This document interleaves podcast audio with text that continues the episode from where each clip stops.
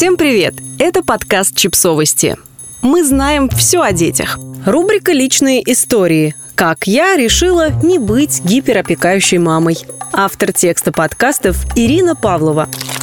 Вот я совсем не изменилась после рождения ребенка, говорит моя подруга, одетая в джинсы и толстовку, с практичным рюкзаком на спине. Я не спорю, просто вспоминаю Иру. Каждый день в новом платье, всегда на каблуках. В буквальном смысле всегда. Она даже в горный поход умудрилась взять с собой пару выходных туфель на всякий случай. Кажется, Ира прочитала мои мысли и принялась оправдываться. Просто я взрослый, разумный человек. И знаю, что мне придется бегать за малышом, а еще толкать коляску, вести кучу вещей с собой. Конечно, я не могу делать это в платье на каблуках. Вот и одеваюсь практично. Вдруг Ира задумалась, а потом вздохнула.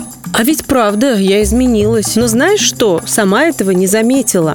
Материнство меняет нас. Мы начинаем совершать странные для себя прежних поступки. Ложиться спать в 9 вечера с ребенком, отказываться от встреч с друзьями, интересоваться свинкой Пеппой, динозаврами и поездами. Говорим на совсем новом для себя языке. Например, говорим прикорм, совместный сон, кризис трех лет, слезы тщетности и еще кучу всего, что для непосвященных звучит как заклинание. Но самое главное, став мамами, мы начинаем беспокоиться меняться и уже никогда не перестанем. Мы беспокоимся о том, растет ли ребенок здоровым, правильно ли развивается, достаточно ли спит и ест, затем о том, в какую школу его отдать, хорошо ли он учится и надо ли отдавать его на кружки, есть ли у него друзья, поступит ли он в университет, правильно ли выберет профессию, встретит ли любовь всей своей жизни, сможет ли купить квартиру и так до бесконечности. Недавно видела обсуждение под смешным видео в интернете. Два брата разговаривали по телефону. Один из них изображал их волнующуюся маму. «Езжай помедленнее, наверняка там все пьяные».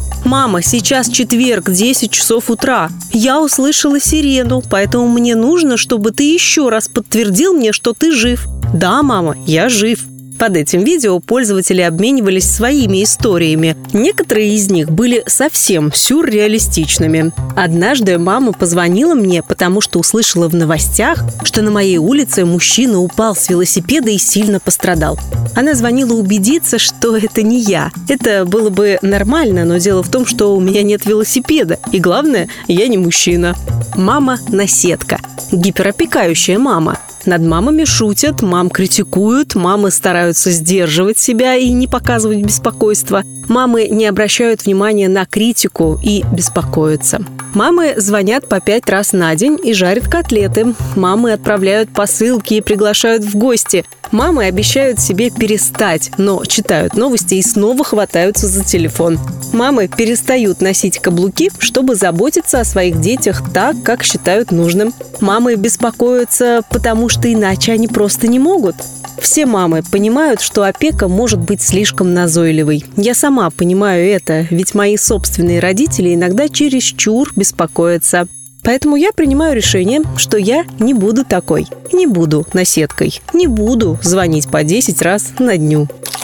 Подписывайтесь на подкаст, ставьте лайки и оставляйте комментарии. Ссылки на источники в описании к подкасту. До встречи!